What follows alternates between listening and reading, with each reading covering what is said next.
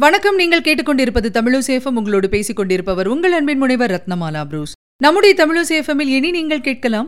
வீரபாண்டிய கட்டபொம்மனிடம் முருகப்பெருமான் ஆற்றிய திருவிளையாடல்.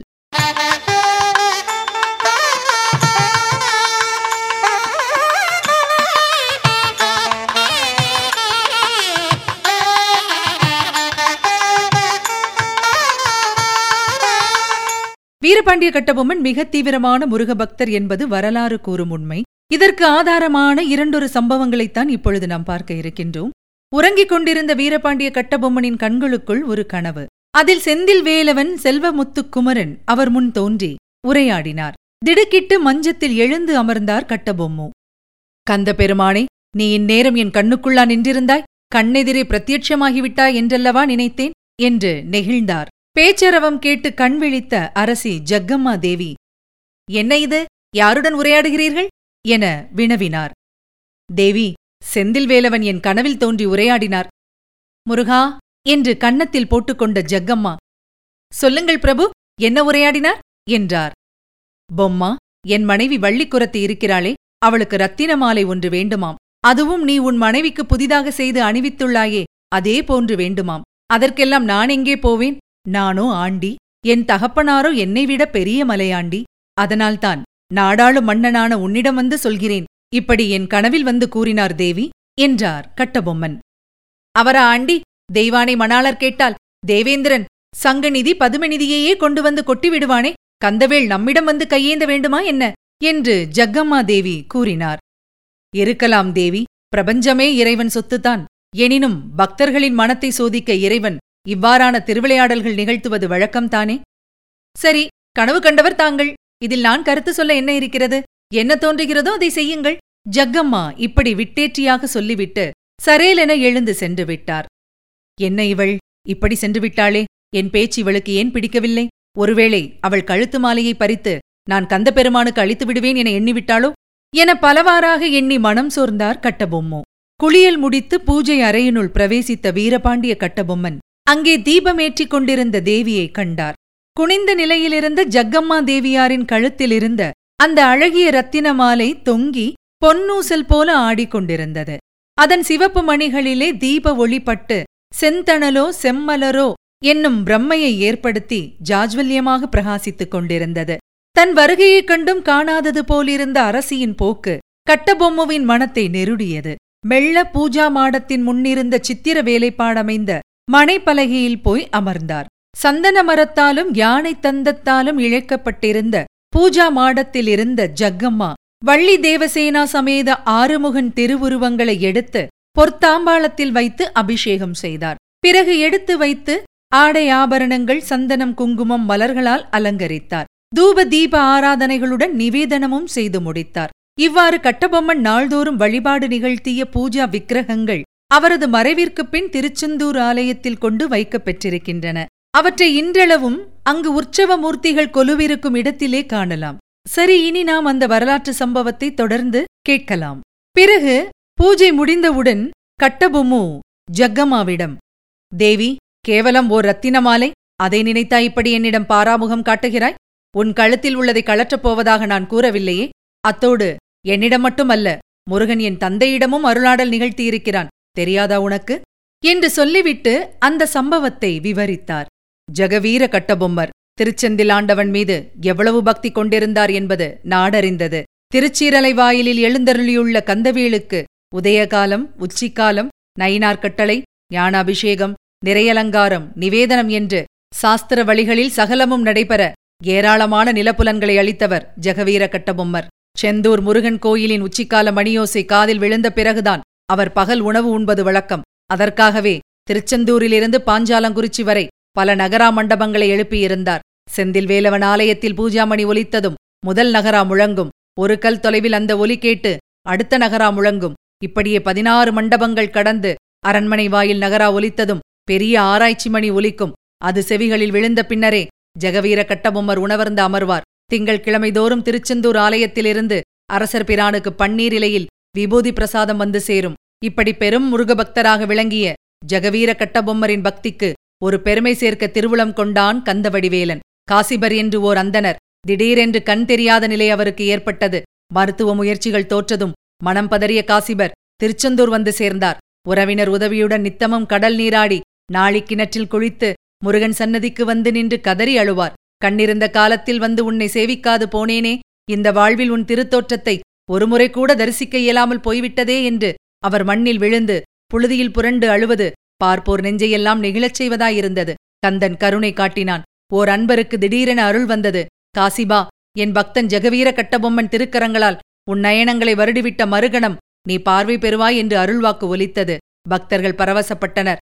ஆனால் காசிபரோ மன்னர் ஜெகவீர கட்டபொம்மனைப் போய் எப்படி சந்திப்பது? பார்வை இழந்தவர்கள் முகத்தில் அரசர் விழிப்பதே துர்ச்சகனமாயிற்றே. பிறகு எப்படி இந்த அருள்வாக்கு பலிக்கும்? காசிபர் இப்படி கலங்கி நின்ற அதே வேளையில் அங்கே திடீர் பரபரப்பு தோன்றியது. ராஜபரிவாரங்கள் ஆலய வளாகத்துக்குள் பிரவேசித்துக் கொண்டிருந்தன. மன்னர் வருகிறார் ஒதுங்கி நில்லுங்கள் என்னும் ராஜ சேவகர்களின் குரல் முழக்கம் கேட்டது. முன்னறிவிப்பில்லாத மன்னரின் அந்த திடீர் விஜயம் ஆலய அதிகாரிகளையே திடுக்குறச் செய்தது. அர்ச்சகர்கள் பூரண கும்ப மரியாதைகளுடன் மன்னரை எதிர்கொண்டு அழைக்க ஆயத்தம் செய்யக்கூட அவகாசமின்றி திணறியபடி ஓடோடி வந்தனர். ஜெகவீர கட்டபொம்மர் அவற்றை எதிர்பார்க்கவும் இல்லை பொருட்படுத்தவும் இல்லை. நேரே சன்னதிக்கு வந்து நின்றார். தீபாராதனை நிகழ்ந்தது. தரிசனம் முடித்து மன்னர் சண்முகவிலாச மண்டபத்தில் வந்தமர்ந்தார். கூடி நின்ற மக்கள் தங்களுக்குள்ளே ஏதோ பரபரப்பாக பேசிக் கொள்வதை கண்ணுற்ற வேந்தர் அவர்களை நோக்கி என்ன விஷயம்? என்று வினவினார். ஆலை அதிகாரி ஒருவர் முன்வந்து சற்று முன் சன்னதம் வந்து ஆடியவரின் அருள்வாக்கு செய்தியை மன்னரிடம் எடுத்துரைத்தார். சிலிர்த்துப் போனார் ஜெகவீர கட்டபொம்மர். எங்கே அந்த காசிபர்? என வினவினார். அந்தகர்கள் அரசர் முன் வரக்கூடாது என்னும் மரபு கருதி அவர் ஒதுங்கி நிற்கிறார் என்றார் அதிகாரி. திருமுருகன் அருளுக்கு பாத்திரரான அவர் ஏன் ஒதுங்கி நிற்க வேண்டும்? உடனே அவரை இங்கு அழைத்து வாருங்கள் என்றார் மன்னர். காசிபர் அழைத்து வரப்பட்டார். நடுக்கமுடன் நின்று அவரை பார்த்து வேதியரே நீங்கள் ஏன் நடுக்கம் கொள்கிறீர்கள்? நடுங்க வேண்டியவன் நான் தான் என்னிடம் எவ்வித அற்புத ஆற்றலும் இல்லை. நான் சாதாரணமானவன். முருகப்பெருமான் என்னை ஏன் இப்படி அறத்துன்பத்தில் ஆழ்த்துகிறானோ தெரியவில்லை. எதுவாயினும் நாம் நாளை இதே மண்டபத்தில் வந்து சேருவோம். அப்போது இது பற்றி ஒரு முடிவுக்கு வரலாம் என்று கூறினார். கூட்டம் கலைந்தது. காசிபருக்கு வேண்டிய உதவிகளை செய்ய ஆணையிட்ட பின் தங்கும் விடுதிக்குச் சென்றார் மன்னர். அன்று இரவு முழுக்க முருகனை தியானித்தார். முருகா உன்னை வணங்குவது என் உயிர்க்கடமை. நான் மூச்சு விடுவது எப்படியோ அப்படித்தான் முருகா என நினைப்பதும். ஆனால் இந்த அற்புதம் அது இதுவெல்லாம் எனக்கெதற்கு என் தகுதிக்கு இது சாத்தியமா? ஒருவேளை இது நடவாமற் போனால் உன் பெயருக்கல்லவா களங்கம் வரும் என இரவு முழுக்க இதய முறையீடுகளிட்டவாறு இருந்தார். பொழுது புலர்ந்தது. கடல் நீராடி கந்தன் சன்னதிக்கு சென்றார். தரிசனம் முடிந்ததும் அழைத்து வாருங்கள் காசிபரை என கட்டளையிட்டார். காசிபர் அழைத்து வரப்பட்டார். கூட்டமும் குழுமியது. ஜெகவீர கட்டபொம்மர் உரத்த குரலில் முருகா இந்த அருள்வாக்கு கூறப்பட்டதும் அடுத்த கணமே நான் இங்கு வந்து சேர்ந்ததும் உன் செயலே அன்றி வேறில்லை. நான் சாதாரணன். என்னிடம் எவ்வித அற்புத ஆற்றலும் இல்லை. பிறகு எப்படி என் கரம் பட்டதும் இந்த காசிபருக்கு கண் பார்வை கிட்டும்? எனக்கு தெரியாது. உன்மீது உள்ள நம்பிக்கையால் இதை செய்கிறேன். இது பலிக்காவிடில் என்னால் ஒரு பழி ஏற்பட்டுவிடும். அதன் பிறகு நான் உயிர் வாழ மாட்டேன். இதே சன்னதியில் வாளை எடுத்து என் தலையை அறுத்து உயிர் துறப்பேன். இது உன்மீது ஆணை என்றவாறே காசிபரை அருகழைத்து அவரின் கண்களில் கை வைத்து நீவினார். என்ன ஆச்சரியம்? மறுகணம் காசிபரின் கண்களில் ஒளி. கட்டபொம்மர் தெரிந்தார். கந்தன் திருமேனி கண்ணுக்கு புலப்பட்டது. மக்கள் தெரிந்தனர். மனக்குதூகலத்துடன் மன்னா எனக்கு பார்வை வந்துவிட்டது என கூவினார். ஆனந்தக் கண்ணீர் சொரிந்தவாறு கந்த பெருமானின் திருவடிகளில் வீழ்ந்து வணங்கினார் ஜெகவீர கட்டபொம்மர். இப்போது சொல் தேவி இந்த குடும்பத்தோடு திருமுருகன் திருவிளையாடல் எப்படி இருக்கிறது பார்த்தாயா? இன்னுமா உனக்கு என் மீது வருத்தம்? என்றார் வீரபாண்டிய கட்டபொம்மு. பிரபு என் கோபமெல்லாம் அந்த கந்தப்பெருமான் மீதுதான் என்றாள் அரசி. முன்னொரு சமயம் நாம் திருச்செந்தூர் சென்றிருந்தோம். ஆலயத்தில் உள்ள ஆளுயர நிலை கண்ணாடி முன் முருகன் வள்ளி தேவசேனா உற்சவ மூர்த்திகள் அலங்கரித்து வைக்கப்பட்டிருந்தன. கண்ணாடியில் புலப்பட்ட என் பிம்பத்தை பார்த்தேன். விளக்கொளியில் என் கழுத்தில் கிடந்த ஆபரணங்கள் பளபளத்தன. முருகனுடைய தேவிய திருவுருவங்களிலோ வெறும் மலர் மாலைகள். அவர்களுக்கு இல்லாத ஆபரணங்கள் நமக்கெதற்கு என்று கூறி அந்த கணமே வைர பதக்கங்கள் மின்னும் எனது கழுத்து மாலைகளை கழற்றிக் கொடுத்து தேவியரை அலங்கரிக்க செய்தேன். உண்டா இல்லையா? என்றார் ஜக்கம்மா. உண்மைதான். அந்த காட்சி இன்னும் கண்ணுக்குள் ஒளிர்கிறது. அதை தாங்கள் கட்டளையிட்ட பிறகா செய்தேன். அப்படியிருந்தும் இன்று முருகன் உங்கள் கனவில் தோன்றியது ஏன்? என் கனவில் தோன்றக்கூடாதா? என் கழுத்து மாலையை கேட்டால் நான் தரமாட்டேனா? படபடவென்று பொறிந்து தள்ளினார் அரசி ஜக்கம்மா. அவளுக்கு என்ன பதில் கூறுவது என்று வீரபாண்டியர் யோசித்த வேளையில் அங்கு அவரது தந்தையரும் பெரிய மன்னருமான ஜெகவீர கட்டபொம்மர் பிரவேசித்தார். மருமகளே உன் கேள்விக்கு நான் பதில் சொல்லலாமா? என்றார் ஜெகவீர கட்டபொம்மர். தன் பாதம் பணிந்து எழுந்த அவளது சிரசை வருடிய பெரிய வேந்தர். ஜகம்மா முருகன் உன் கனவில் தோன்றியிருந்தால் இந்த ரத்தினமாலை இந்நேரம் திருச்செந்தூர் சென்றிருக்கும் உன் மனம் அறிவான் முருகன். அவன் சோதிக்க நினைத்தது என் மகனை பாரேன் இதுவரை யோசித்துக் கொண்டே நிற்கிறான். மனைவி கழுத்திலுள்ள மாலையை கழற்ற சொல்ல அவனுக்கு மனத்துணிவு வரவில்லை. அதனால்தான் வேறு மாலை செய்யலாமோ? என்ற எண்ணம் அவன் மனத்தில் உதித்தது. இதைக் கேட்டு ஜக்கம்மா கலகலவென்று சிரித்தார். மருமகள் முகத்தில் வருத்தம் விலகியது கண்டு ஜெகவீர கட்டபொம்மர் நிம்மதியடைந்தார் பிறகு மகனை அழைத்து அன்புடன் தோள் தழுவி உன்னை நான் சாடவில்லை பொம்மா. உனக்கு முருகன் மீது எவ்வளவு அன்பு உண்டோ அதே அளவு அன்பு உன் மனைவி மீதும் உனக்கு உண்டு. அதை சோதிக்கத்தான் கந்தன் உன் கனவில் வந்தான் என்றார். அந்த நேரம் பார்த்து திருச்செந்திலாண்டவன் கோயில் அதிகாரி வந்து சேர்ந்தார். அன்று சோமவாரம் பன்னீரிலையில் அபிஷேகத் திருநீர் எடுத்து வந்திருந்தார். அவரிடமே ஜக்கம்மா கழுத்தில் இருந்த ரத்தின மாலையை கழற்றி ஒப்படைத்து விட்டார் வீரபாண்டிய கட்டபொம்மன். காலங்கள் மாறின. வரலாறு மாறிற்று.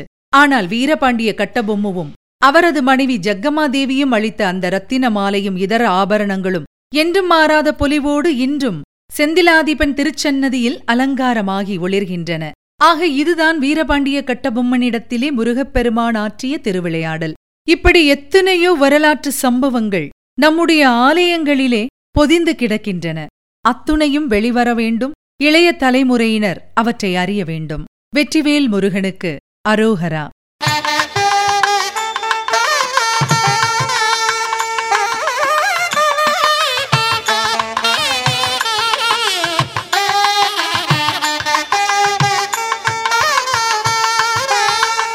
நேர்கள் இதுவரை கேட்டது வீரபாண்டிய கட்டபொம்மனிடம் முருகப்பெருமான் ஆற்றிய திருவிளையாடல்.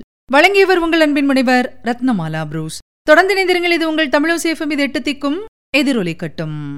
Thank you.